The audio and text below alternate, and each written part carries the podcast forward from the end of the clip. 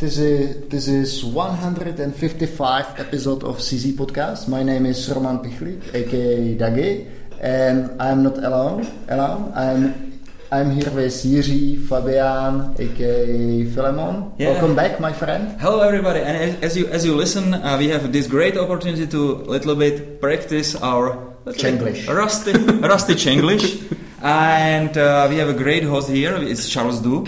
Hello, Charles. Ciao, Charles. And we have this opportunity to actually uh, interview uh, Charles as a, as a great product manager. So today's episode will be uh, dedicated to product management. And not only that, but uh, uh, Charles is here uh, as a member of uh, a really nice uh, thing called uh, Remote Year Group, right? Yes. So we will be talking also a little bit about nomadic life. So welcome, Charles.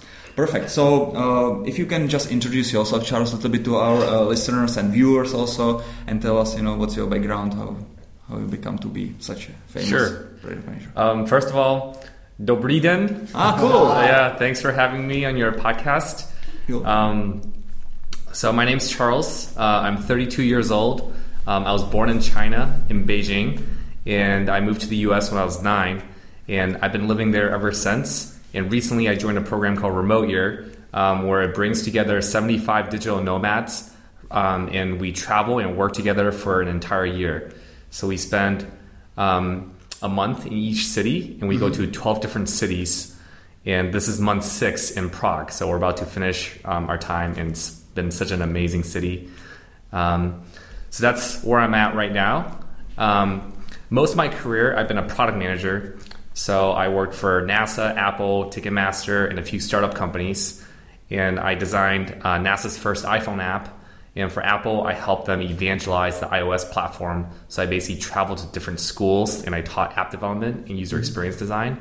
Um, I also spent a few years at Ticketmaster, um, which in the US sells 90% of all the large events tickets. So if you want to go to an American football game, Or um, Justin Bieber. or Justin Bieber, right. exactly, um, or um, a basketball game, NBA basketball game, you're buying tickets from that technology. So Mm-hmm. from my career, I I've designed dozens of apps and um, had an awesome time as product manager.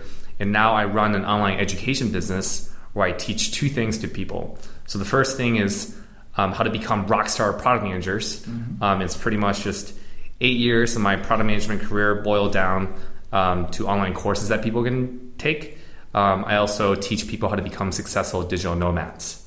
Um, so I run two online uh, brands. One is productcharles.com, where you can learn how to uh, be a rockstar product manager, and then one is nomadcharles.com, and how you can become a successful digital nomad. That's cool. Yeah. So what is what is your education really? What is your background in this way? Sure. So uh, I have an engineering degree. Um, I studied um, aerospace engineering because for the longest time I wanted to work for NASA. Uh, so uh, I poured in a ton of time into studying, and I got my master's in space systems engineering, which is basically like satellite design. Um, and that allowed me to land my first role working for NASA. Right, right. So you're mostly a technical guy. Yeah, I would say um, academically, I'm very technical. Um, but then after I started my career, I realized, you know, um, being technical and just working with a lot of math is interesting. Um, but I wanted to be more creative and I want to work on things that are more um, emotional for me. So then that's when I transitioned into designing apps and then later becoming a product manager. Right, right. Okay, so Dagi is apparently sleeping here. Anyway, uh, so let's just jump into this topic, you know, of being good uh, or bad product management. You know, what what will be like main uh, characteristics of really great rockstar, as you said, product manager? Sure. So there are three qualities in rockstar product managers. Um, and whenever you interview with a company, um, they're looking for these three qualities. So the first quality is product vision, the second quality is product execution, and the third quality is leadership. So when I mean product vision, I mean, you know, to be a rockstar product manager, they have to be able to see um, far into the future and see product opportunities that doesn't exist before. Um, for example, you know, um, when Steve Jobs um, invented the iPhone, he just imagined a world where every single person was using a smart device, powering every single um, part of their lives. And today we have like a whole app economy, and he can see that happening. And not only can he see that happening, he saw all the baby steps that it takes to get to that um, that ideal world. Um, so releasing like products like mini MVPs at a level where um, people can really get value out of it and still goes towards your product um, ultimate vision. That's all part of product vision. Um, the second part is execution. So after you have that product vision, so imagine like you know you see the peak of a mountain, mm-hmm. right? That's an analogy I, I love to use. Um, how you get to that peak is the challenging part. So product execution is all about having the right skills um, and knowledge um, in terms of like using wireframing tools, writing user stories. Um, how do you work with the latest software processes like mm-hmm. Agile and Scrum mm-hmm. and lead a team down that path to get to that peak? Um, so that's the second thing is product execution. Mm-hmm. It's just having the skills and the knowledge to do mm-hmm. product management stuff. Mm-hmm. The third quality is leadership. So the best product managers that I've seen can lead without authority because you're kind of in this role where you're working with a team of specialists, mm. but you're not above them in terms of hierarchy. Right. So you really have to influence them and persuade them um, and lead a team to that peak. Mm-hmm. And a lot of times you'll work with multiple personalities, you know, people that um, care about different things, mm-hmm. and the language that you use is going to be very different. So whether you're talking to, you know, the CEO of a company, to a designer, to a QA engineer, like you have to be able to um, communicate differently to those people, right. um, and also bring them together and work on something that could be really really complex and lead it past the finish line. Okay. So a lot of times that's most that could be the most challenging part of a product manager. Yeah, uh, what I have seen when I work with uh, uh, many of uh, product management, uh, product managers, that was uh, experience that there is usually very strong opinion expressed by CEO, which from time to time may change and i think that the, the really good product manage, manager should be a little bit resistant to all the all the ideas of uh, that that ceo produce because otherwise company would move from left to from left to right back and forth and i think that's that's probably one of what, what let's say most important saying no right? Yeah yeah exactly exactly. In yeah. one word saying no. Yeah that's true. I mean a lot of the products i've seen um, they fail because the product vision is very diluted. Mm-hmm. or in the beginning you know people have this idea like it would be a fantastic world if everybody used this but then they disagree on the path to get there and eventually um, all these different voices like company ceos or different stakeholders says we need to have this and then the product manager doesn't say no mm-hmm. um, enough and you end up having a product that doesn't do anything like very very well. It just does a lot of uh, features that are just okay. So it's basically spread too thin right? Yeah. Instead of be like laser focus on on, on, on, the, on, the, on the value it should be provided right? Totally. And i can share a personal story um, from this one company i worked at where we were i was actually working for an eccentric billionaire guy uh-huh and we pretty much had a lot of resources at our disposal. Mm-hmm. Um, and it was we were designing an app where it could like the vision was to Shazam the world, uh-huh. where it would listen to a sound or a piece of music. It'll tell you what it is. You can take a picture of an object. It'll tell you what it is. Um, you can um, point it to a TV. It'll right. tell you what episode or what movie it is. So the vision was awesome, but there wasn't enough product focus, mm-hmm. and the CEO wanted this, and they wanted everything in one app. So the result of it is when you play around with an app, you know, you open it up, and there's just like a navigator where you can have all these different modes and you have to switch into that certain mode and then when you do the recognition it didn't do a very good job right. of recognizing like hey i'm taking a picture of a, uh, like a phone and it's this type uh-huh. of phone but it would do maybe like 60% 70% right. But whenever you're designing an app, you know, there's so much credibility on the line and people are always in a rush and they're trying to finish a task that if they don't get like 99 or 99.5% recognition completion, mm-hmm. then they're not going to use it again. Um, and you compare it to um, an app like Shazam, where they focus on doing one thing really, really well, mm-hmm. which is just understanding what type of music is played.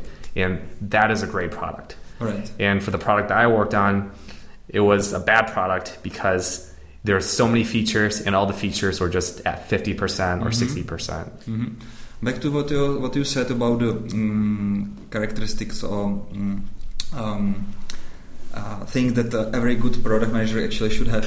Uh, it looked to me, it seemed to me that uh, you actually mixing like project manager and product manager, right? So in your ideal world, these two roles are actually held by one single guy who is leading the whole team, or is it like that it should be spread to? Yeah. So I think in an ideal world, those should be two separate roles. Uh-huh, uh-huh. Um, and the reason is because um, they think and care about very, very different things. Now, if you have a small company, a lot of the times the project manager plays the same role as the product manager. But in larger companies, like when I was working for Ticketmaster, we had teams of hundreds of people, and it was just too much to figure out the resources and try to figure out when projects are shipped. Um, which is a product manager's traditional project manager's role, um, and at the same time figure out what to build. So I would say if you have a large company um, and you have the resources, it's good to separate the two roles and have the product people solely focus on you know what that they need to build, and then have the project manager figure out you know these are the resources I need, and this is when it's going to get shipped on time. Okay, okay. So now I have like a bunch of guys around me, like the most the developers, and they are they are willing actually to move to this PM PM role, right? Yeah. So what would be your advice? You know, where to start? Maybe you know you mention you can mention some tools, you can mention blogs, whatever to books to read, and what to, who to follow, for example. Yeah, so there's a bunch of possible paths. I mean, right now, I think what people typically do is they'll go online and they'll try to search uh, for knowledge. Because honestly, product management is such a new role and such an important role that schools and universities hasn't caught up in teaching this kind of stuff. Um, so now you either go online and you try to find all this knowledge and you try to piece it yourself, or you can take an online course. Um, so one of the courses I put together um, pretty much breaks down every single steps that you need to do when shipping a product. You know, uh, taught by an experienced product manager, um, and you can take that course uh, filled with videos for the same price as a few books. And at the end of that uh, course, you'll have your own product in your product portfolio. Um, you can also prep for a product interview, um, and they'll give you the knowledge that you need to become um, a better product manager. Um, some schools and in big cities also offer like in-person training. So like if you go to London or um, some of the cities in the states, there's a school called General Assembly where you can go and take a part-time program um, in product management, and that will give you the same skill level um, that you need to become a product manager. Now, of course, um, out of those three qualities, you know, you can get good at product vision, you can get good at execution, but for leadership, that's like people management. And a lot of times, you just have to build enough products and go through enough um, painful like learning experiences to get better. Just like any any leadership role or any manager role, you really have to experience that. Yeah, exactly. Uh, I would I would ask you, uh, would you recommend some uh, offline sources like books, or let's say if there would be one book, uh, what would you recommend? Hmm. You know, honestly, I haven't seen that many um, comprehensive books that teach people how to become um, good product managers. Just because the field is so new that in order for somebody to write a book, they have to organize all their knowledge, you know, write it down, get it published, and there's that huge lag time. Um, there is this one book that does a pretty good job preparing people for um, for an interview. It's called Cracking the the PM Interview, and I've read that book, and that book is pretty good. How about, for example, books about lean canvas and so on? Would you see them as a as just only small small portion of the PM role, or Yeah, so I think all those models are really good models to take a look at. But oftentimes, when you go into um, a team, especially if you're new, um, it's it's unlikely that you'll have a clean slate in terms of right, process yeah, and also product. So what typically happens is you go on to a, a, team and you'll inherit some product that other people have worked on um, and there isn't enough resources and time so then you take it in and you just kind of have to finish it and then afterwards maybe you'll get to work on a clean product so at that stage that might be a good time to look at the processes that you've experienced and make changes um, but I think those are all good models to kind of look at to aspire to. Mm-hmm. Um, for a lot of times, you won't get that opportunity until like month three or month four Right. into it. On this note, um, what is a typical day of, of product manager from your point of view? Or what was your typical day on, for example, when you were designing NASA application? Yeah. Because I can imagine that you you know you're getting constant stream stream of requests out of your customers coming from CEO or whoever. How to actually prioritize them? You know how to how to know which which way to go, how to execute. Yeah. Um, so typically for me, I, I think I'll give you a better example because um, when I was at NASA, the product management role was so new and just building apps is so new that I had the luxury of just working with one other person um, and we pretty much decided on the direction of it. Um, so I think in today's world, if you're hired as a product manager, it's not going to be like that. We had a clean slate product and we had a clean slate process and we just kind of ran with it.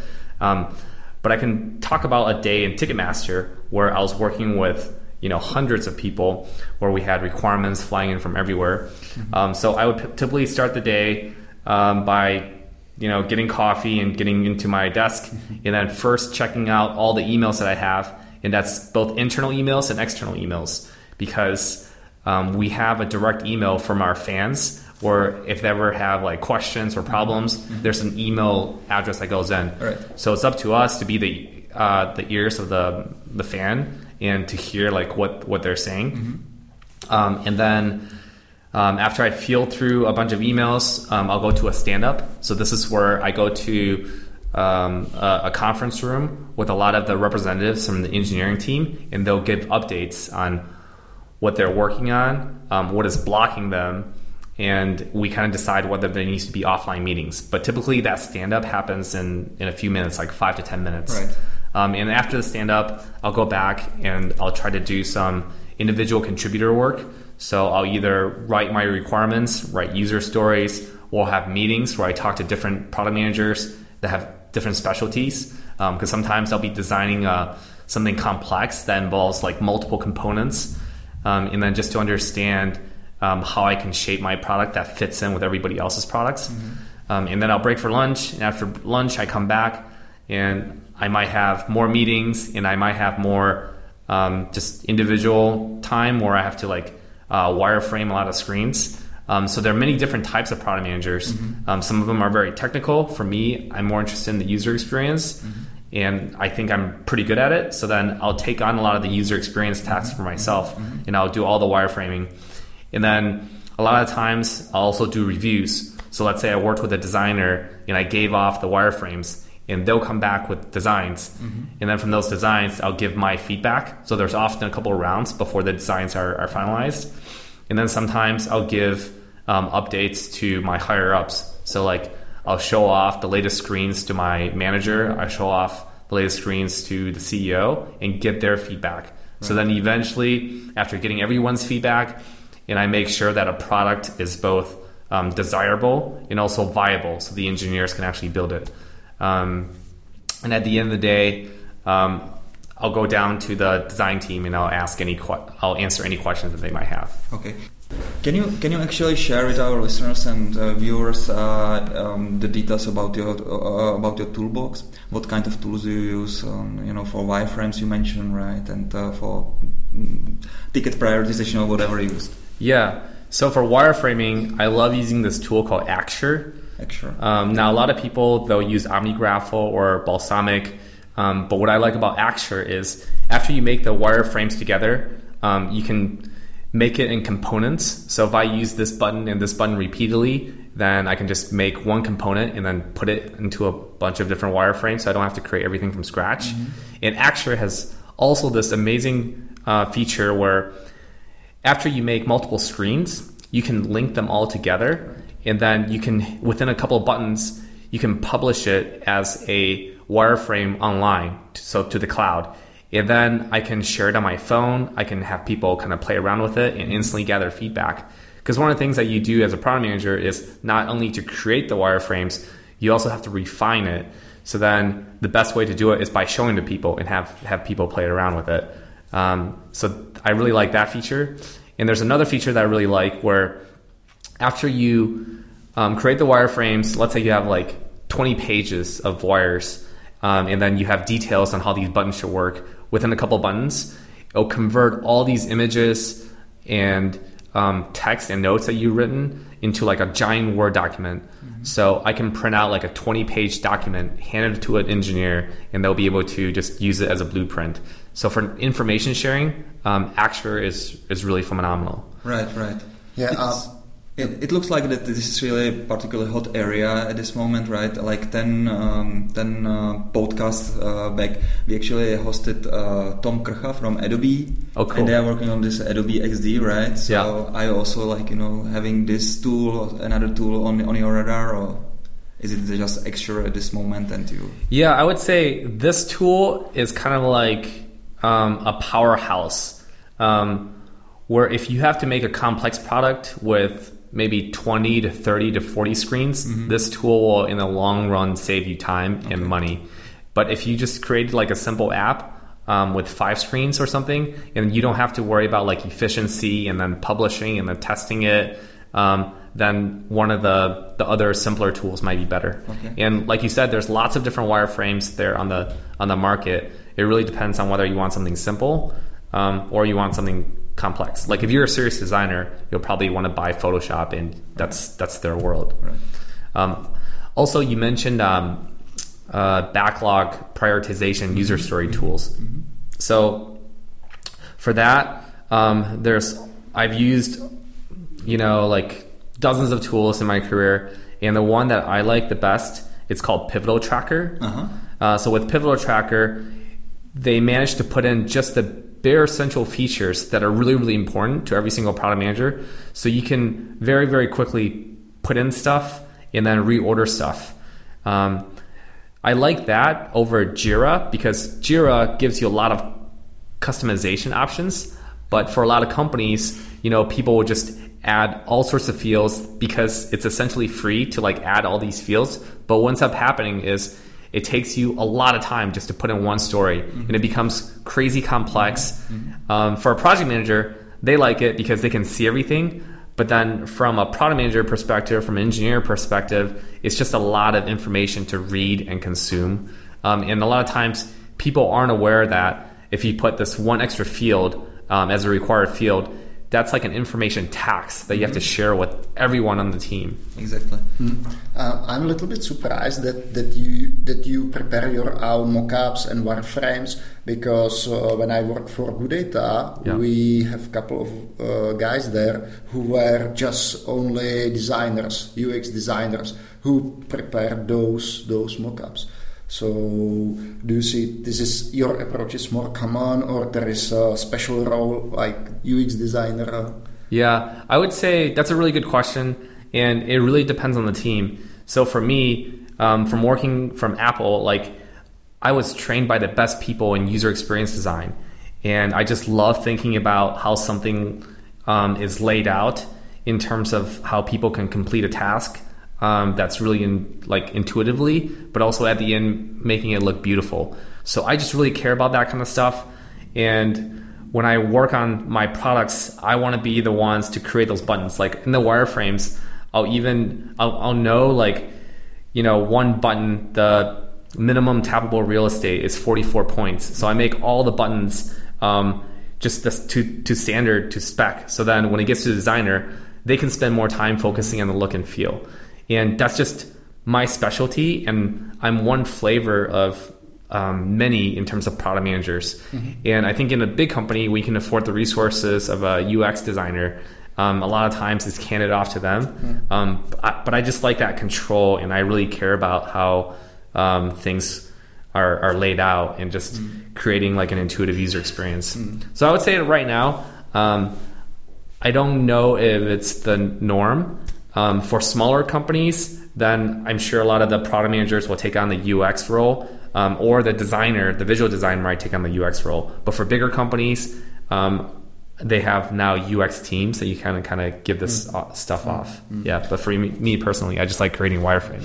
Right, right. What is uh, what is your favorite uh, approach to test your ideas? Are do you use interviews or can you describe some that? focus groups? Or, yeah, that's a great question.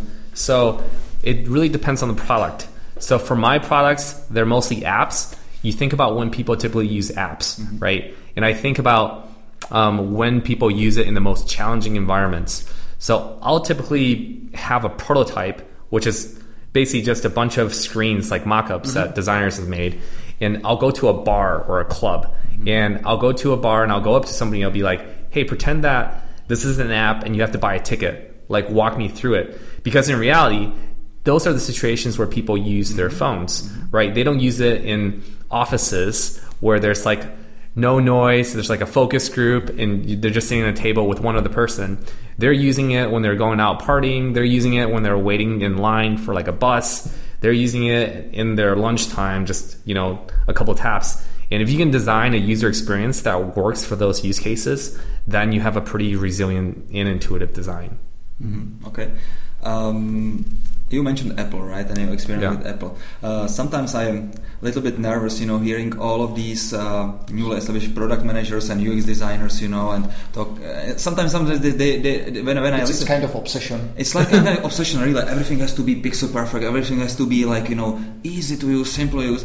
And uh, at the same time, uh, Steve Jobs' uh, famous motto was that real artists ship, right? So, so where is the moment when you say, okay, it's good enough, just shoot it, or Uh, uh, you know, how how you think about this this Yeah, I guess the way I think about it is it starts even before the design.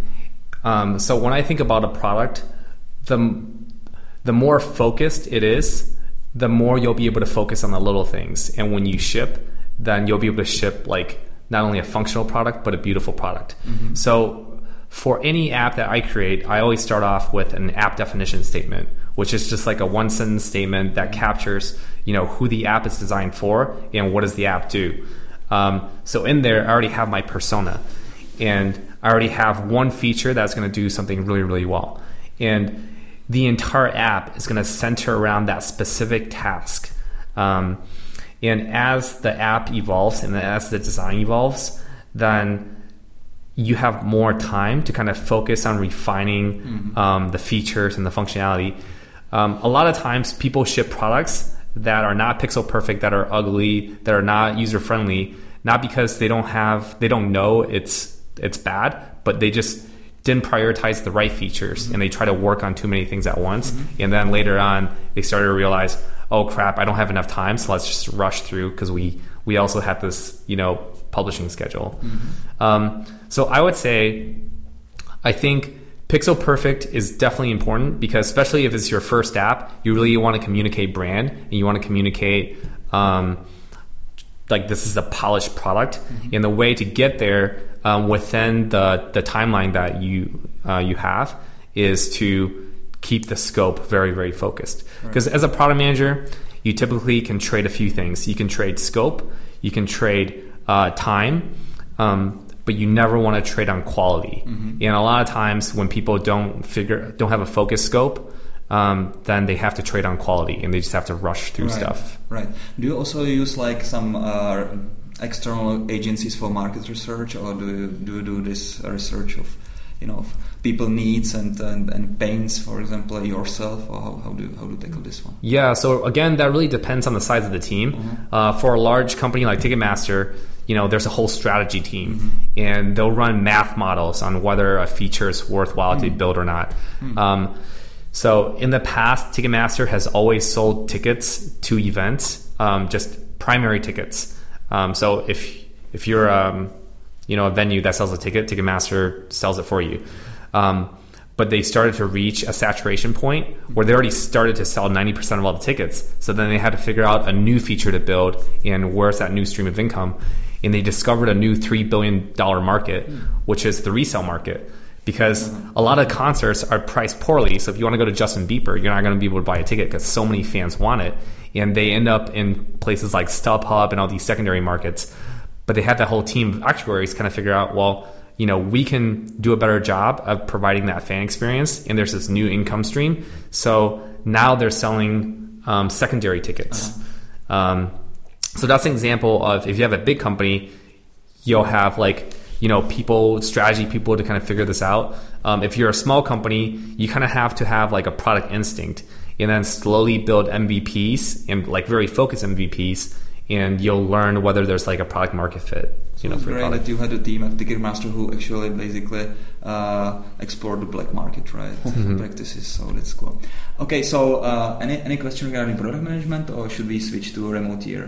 I think we can switch. we can switch, right? So, uh, Charles, if you can in, in put into a few words, you know, what is what is remote year about, and you know, Sure. what are the characteristics of this group, and So, Remote Year is a program that brings together 75 digital nomads and basically supports them in traveling and working for a year.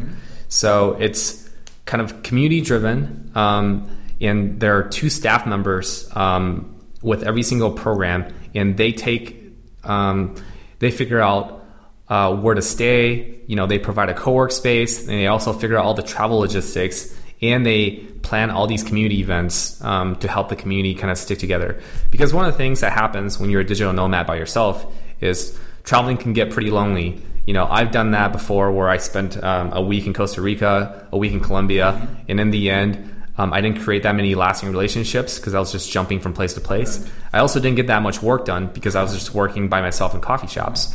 But the whole idea of remote year is instead of traveling by yourself um, and also having to do all the planning um, yourself, um, the program will take care of housing, workspace, and community for you. And they take you to a different city every single month. Yeah, what are the other cities?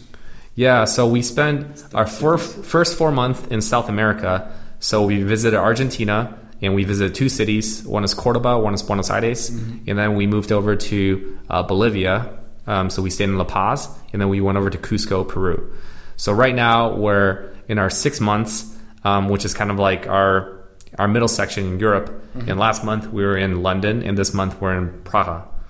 Okay, so uh, it's more or less, it, it, you know, pricing wise, it, it works on like let's say a subscription model when you actually pay like one one time fee and then you pay every month, right? Certain certain Exactly. fee. If you can share the numbers, because it's very it's not very cheap actually thing for, and it's definitely not for everybody, right? That's right. So um, to get accepted, after you get accepted into the program, because there's a whole application process, um, you put down a five thousand dollar down payment, and then every single month is two dollars, and that two thousand dollars covers housing, workspace, um, community events, and also all the travel in between. Okay, so um, we met Jacek here, one of your, one of your colleagues, right? Yeah. a member of this of this program, and he mentioned that he is working on DHL projects. So it's like typical corporate corporate project, Yeah. actually to, to to make his bill being paid, right? At the same time, you're working on what actually? Yeah, so I'm working on my online education business. Uh-huh. So there are three types of digital nomads. There are employees like Jacek, there are freelancers, and then there are entrepreneurs. Um, so what's interesting is when you think of a digital nomad, people typically think of you know freelancers. You might be a developer or a designer, Exactly. but in reality, um, a large portion of the um, the participants in remote year are actually employees. So I did a case study and I looked at two groups, and 50% of them were actually employees that convinced their employer to let, let them work remotely. And then the other, I think 30% or 40% were freelancers. Um, they find their own work and then they kind of uh, find their own hours to work um, and they work for a client. And the third type, um, so 10 20% are just entrepreneurs. Uh, from your experience, you know how how how how, how these new relationship which you can build actually here and in this community actually worked worked for you have, have been working so far you know have you have you utilized these new relationships and new uh, uh, and networking you have done as a part of this group or is it like that you are you are working on your solo project and that's it basically and you're just enjoying parties during the night and Sure. I mean, there there are definitely people who come to this program and they spend most of their time partying. Um, but I would say most It's a people, little bit expensive, isn't it? yeah, uh, most people come in this program because they want to grow their career uh, while they're traveling. So there's been many examples in the past where, you know, I had a video that I needed some um, some design just for the cover, and I was able to reach out to a fellow designer and just give me like really quick feedback. Um, one of the cool things that we're doing right now is we're now um, having official office hours where I can do a um, I can schedule some time with somebody else and just pick their brain. Um, let's say I want to. So right now I'm trying to unify my two brands, productcharles.com and nomadcharles.com, and I'm talking to people with decades of experience working in ad agencies, and they can kind of give me the right direction to go. Um, and I also need a icon pretty soon, and hopefully I'll be able to um, get some help from one of the uh, designers. Charles, I think you are in safe hands, and you should have asked me actually. So it's going to be easy. Like, I guess like product and nomadic charles you know dot com and that's it right? so, yeah. so no no rocket science really no, i'm just kidding i'm really bad at product naming really so um, okay um, what to mention here uh, regarding remote year well uh, do you do you spend your time with with this you know nomad family alone or you have some relatives here or something like that. How how, how the program work for people who has families? That's my question. Yeah so you know there are definitely times where i get homesick and i miss my friends and family.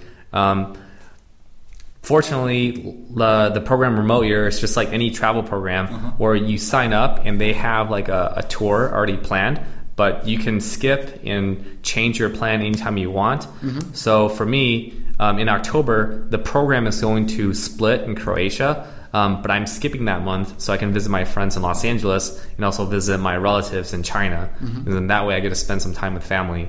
Um, so remote year is like you pay a set amount and you have a home base if you want, um, but if you want to skip it, then you just pay a lower amount and you get to kind of go off and, and do your own thing. Mm-hmm. As you mentioned, this is the sixth uh, stay in in the, in the, in the row. What, what, what, was the best city for yourself and regarding the like mm, life uh, and experience and you know sort of city itself and people yeah. around you? Well, for me, I'm a really bad tourist and I'm a really simple digital nomad. For me, the two most important things are really good food and Wi-Fi, right? And well, and Wi-Fi. So that's like I think table stakes. So every single city that remote year takes you to has pretty solid Wi-Fi. Mm-hmm, mm-hmm. Um, but for me, like in addition to Wi-Fi, I need a place that has really good food and really good football because I love playing mm-hmm. football mm-hmm. as I travel. Mm-hmm. So I think Prague is one of those uh, cities. Uh, London is another one of those cities, and then Buenos Aires is one of those cities. What is your favorite team? Uh, Chelsea. It used to be Liverpool ah. um, because I was a fan of Steven Gerrard. Uh-huh. Um, but now that he's left, he actually plays in Los Angeles now. Yeah. Um, I don't really have a favorite team. But one of the things I love doing is like as I travel, I like to collect jerseys. So I learned that Praha has two main teams.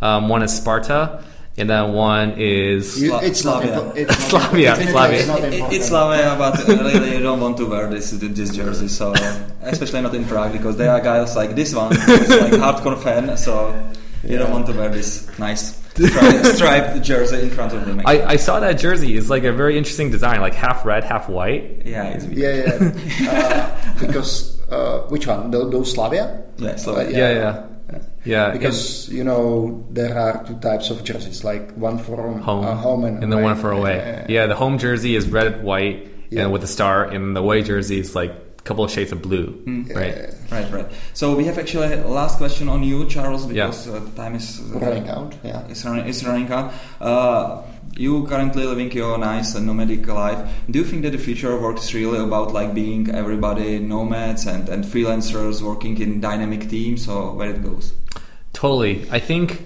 becoming a digital nomad is a natural evolution for a lot of people's careers because I think basically what happens is people get a job for financial security and eventually after they get financial security they realize they want to grow more mm-hmm. and the next level of financial security is to be able to grow in different environments and that's what traveling allows you mm-hmm. to do so when you're traveling as a digital nomad now you're location independent and then you know for some people like a lot of these employees they realize well not only do I want to be location independent, I want to be time independent because as an employee, a lot of them are still tied to hours. So eventually they want to be in a freelancer role or an entrepreneur where they don't have to be tied to a certain time zone. And only then do I think people will grow the fastest and eventually they'll self actualize and they'll be able to use their talents to contribute to that specific need, um, whatever that need is, um, and then contribute to the world. Right. So I think it's it's a natural evolution, especially since if you look at a lot of our tools today, um, many of them have evolved um, work into a way where all we need is a Wi-Fi connection. Mm-hmm. Okay, thank you, Charles. Thank you. It was our pleasure to interview you. And we had also this great opportunity thanks to to participate to uh, shoot this uh, recording in this nice co-working place here in Prague called, Called K- K10. K10. And this will be actually our next podcast. We will be interviewing one of the co-founders of this place and Yeah, uh, Honza Císař. Honza Císař. So stay tuned, and we will share more details about about this nice place where you can also work at, together with Charles. Thank okay, you. thank you, Charles. Uh, safe trip to your next destination, and to all of our uh, viewers and and uh, and uh, listeners. Uh, sorry for our English. For our English, we will get better definitely. I hope it was it was, it was fun anyway. So take care. Bye. Bye Thank bye. you.